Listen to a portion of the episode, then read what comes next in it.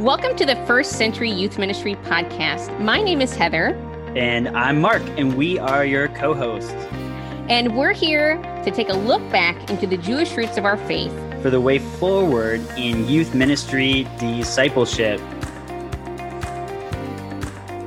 This podcast is a part of the Youth Cartels Podcast Network. Hey friends, welcome back to the show. It's Heather here, and I'm flying solo without Mark today. Mark is deep into dissertation this week, and as luck would have it, I actually have a special guest on today who really needs no introduction. As I've talked about her many times in the show, she's come up. This is my twin sister, Andrea Mercier, is joining us today. She is the family ministry director at Chillicothe Christian Church, the wife of Michael and the mom of Gabriel, and a special needs mom. And so today, as we look at this discussion on special needs ministry, Andrea has experienced that firsthand as we have loved our sweet Gabriel and watched him develop more special needs as he's grown. So Andrea, welcome to the show. Hey, so good. Glad to be here, Heather. Thanks for having me. Hopefully people can discern who's talking, because we've always been told that our voices sound the same. So that's true. You know, I remember when I was a kid, I wanted to be an ESPN news broadcaster. And then I heard my voice on a recording answering machine. And I was like, it's not going to happen. This is not going to work, is it? Yeah. No. But now you have a podcast. So what does that mean now? People probably are dealing with it, or maybe they're changing my voice to British. I wonder if you could do that. That would be cool. I actually have always wanted to have a British accent. It's like a secret of mine. You could try. We could try the rest of this episode in British. No, do you want to try? No, let's not go there. Yeah. Okay. Mm-hmm. It wouldn't work. Yes. Well, Andrea and I have been on many adventures in our lives, and I'm sure that we could spend at least a dozen podcast episodes telling you about those many adventures. And maybe one or two of them will come up in this podcast. But just a fun one to share here. I remember, was it first grade when we decided to switch identities for the day, when I was you and you were me? Yeah, it was second grade. Was it second grade? I think so. And I remember being so deathly afraid that we were going to get found out.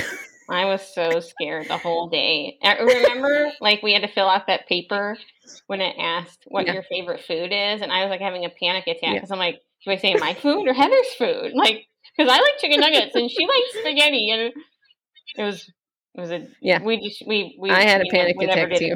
Yeah, we never did it again. Yeah, it was Mrs. Truman was going to know that you were not a spaghetti girl. It was, right. Oh, this is not Andrea's paper. Mm-hmm. Yep, that's fun. All right. Well, hey, so we're not talking about spaghetti or chicken nuggets. I like spaghetti. We are talking about special needs ministry. Mm-hmm.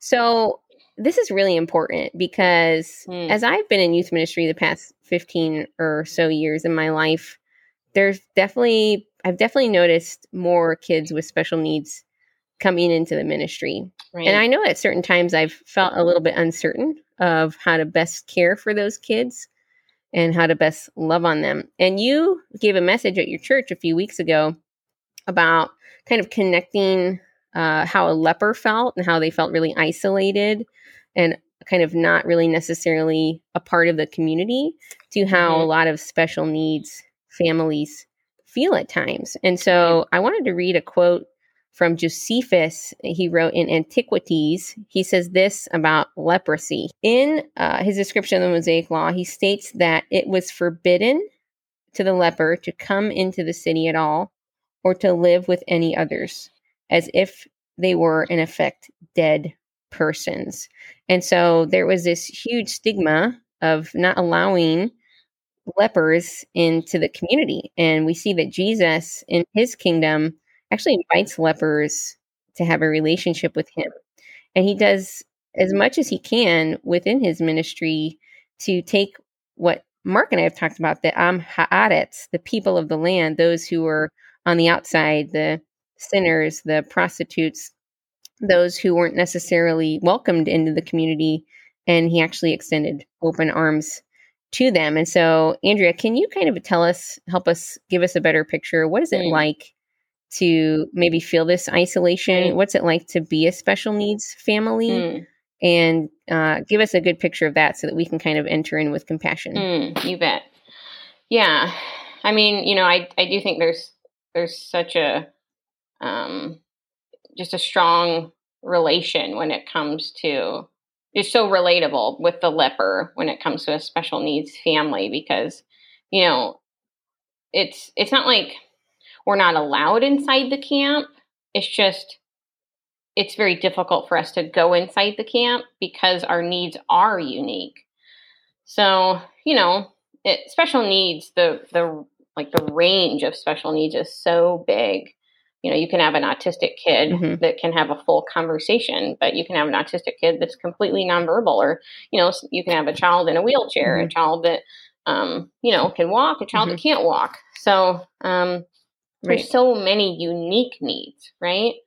And that's why I think maybe special needs ministry is just overwhelming to even think about, maybe for some churches, because the uniques are so, the needs are so unique.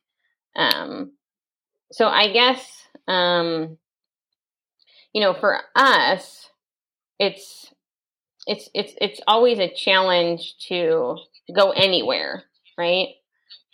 So going to church, you know, thankfully we are a part of a church that embraces special needs families. But if it wasn't for that, you know, we wouldn't be able to be in church, because, you know, our son, he's 7. So he's technically in the 2nd grade, but he's still in the pre-K room because, you know, developmentally, he's not a 7-year-old. He's more like a toddler. So I guess, you know, every situation is unique. Every family that has special needs has a special challenge. And that's maybe why it's so difficult to navigate, because there's no like, oh, it's all this way and it's all this struggle. And, you know, this child can handle loud noises and this child can't. So that's why it really takes a lot of intentional effort for churches then to step into that, because it is messy, right?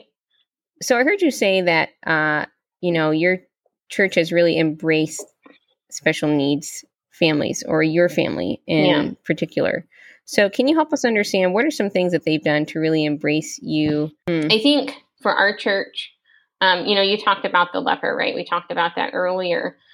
And you talked about how Jesus invited, right, these people into his kingdom. And I think about in Matthew chapter 8, verse 3, when Jesus, you know, was encountered with this leper, and it says that he reached out and he touched him, right? And I think that really, that's really what our church has done for us. They've reached out and they've touched us. They've went the extra step and they've showed us love, just like Jesus did to this leper. So, you know, I think we've made accommodations for our son here. That means that we have a sensory swing and we have a trampoline and we have different sensory things that he enjoys. He has his own chewies here that he gets to have. He has a little corner in the room with a beanbag. So, you know, thankfully we have the space to be able to have that. We have an extra room so that if Gabriel needs a break, Gabriel goes to the sensory area in the red room, right? Gabriel has a one-on-one buddy. He has to have someone with him all the time. He's able to stay in the pre-K room because that's where he is developmentally. So he, you know, he does some of the things that some of the pre-K kids do. He will color a little bit. So he does do that. But yeah, so Gabriel has a designated one-on-one buddy with him every Sunday that stays with him the whole time. And if it wasn't for really our church taking that extra step, Gabriel wouldn't be in church. I remember a couple of years ago, Gabriel was having a really tough time. He was being very aggressive. And I had talked to the teachers about him not being in church anymore. and just staying home. But they're like, no. We want him here. And I can't tell you how much it means to hear that for a church to say, no, we want him here. Because as a special needs family, you're always saying, oh, they probably don't want my child here. Like, who would want, like, they don't want to deal with this, right? So for them to say, no, we want him here, it just means the world. And then to take that step to make those accommodations so that we can be here. Otherwise, my husband wouldn't be in church. So. Because you'd have to be home with Gabriel. Right. Yeah. You know, I read a quote there a little bit earlier that said that 6.2% of children ages 5 to 15 or 2.8 million kids have disabilities in the U.S. And so, and even further, 20% of those 16 to 64 deal with some sort of special needs. Right. And so this is real. Yeah. It's in our communities. And if it's not knocking on the doors of our churches, then the question is have we created the open arms that say, no, we want them here. Yes. And that's, absolutely. And I think it starts with kind of acknowledging that reality. I'll just share this as well.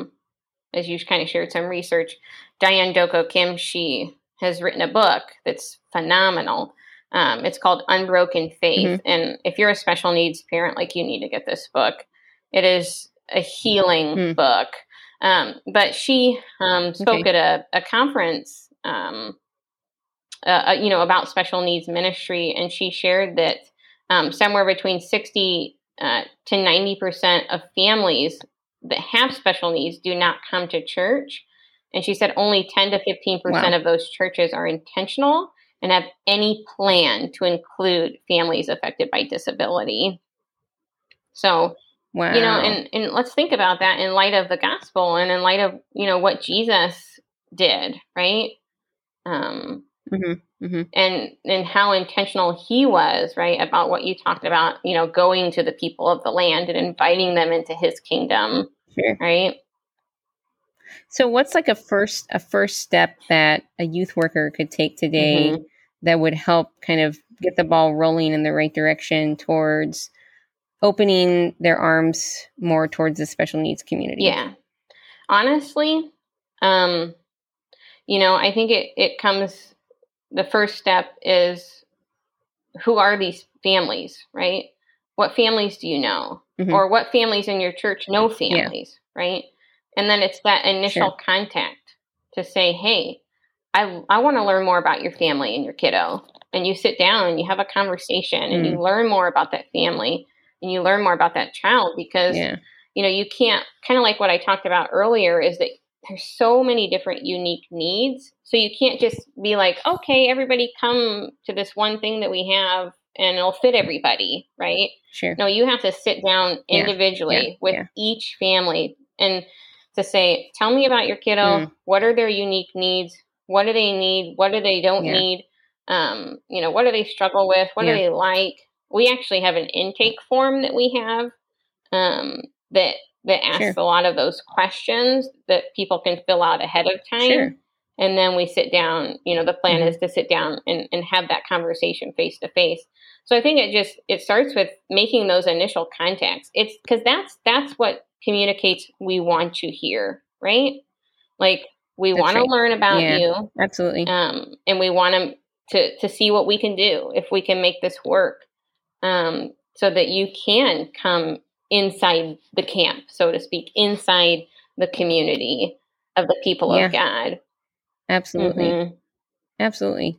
Yeah, that's really good. I actually, in the previous ministry that I was serving in, we had a kid with really severe allergies. And so we couldn't have any dairy or anything like that. And so we just didn't have dairy. You know what I'm saying? Like, we just didn't do it because having pizza or having something that would potentially put his life at risk, to me, wasn't worth it. And it was very uninviting. And unfortunately, they had come from other places who weren't that supportive, who said, you know what, it's just one kid and it's cheese. Like, come on. But to that one family, and really honestly, is having cheese in my youth ministry really worth that? Sure. You know what I'm saying? And I hear what you're saying, Andrea, that when it comes to the invitation that we as youth workers can offer, it's really about the value of seeing people, right? And that's what Jesus did when it came to the people of the land, was he saw them and he met their needs and he took time to love and to care for them. So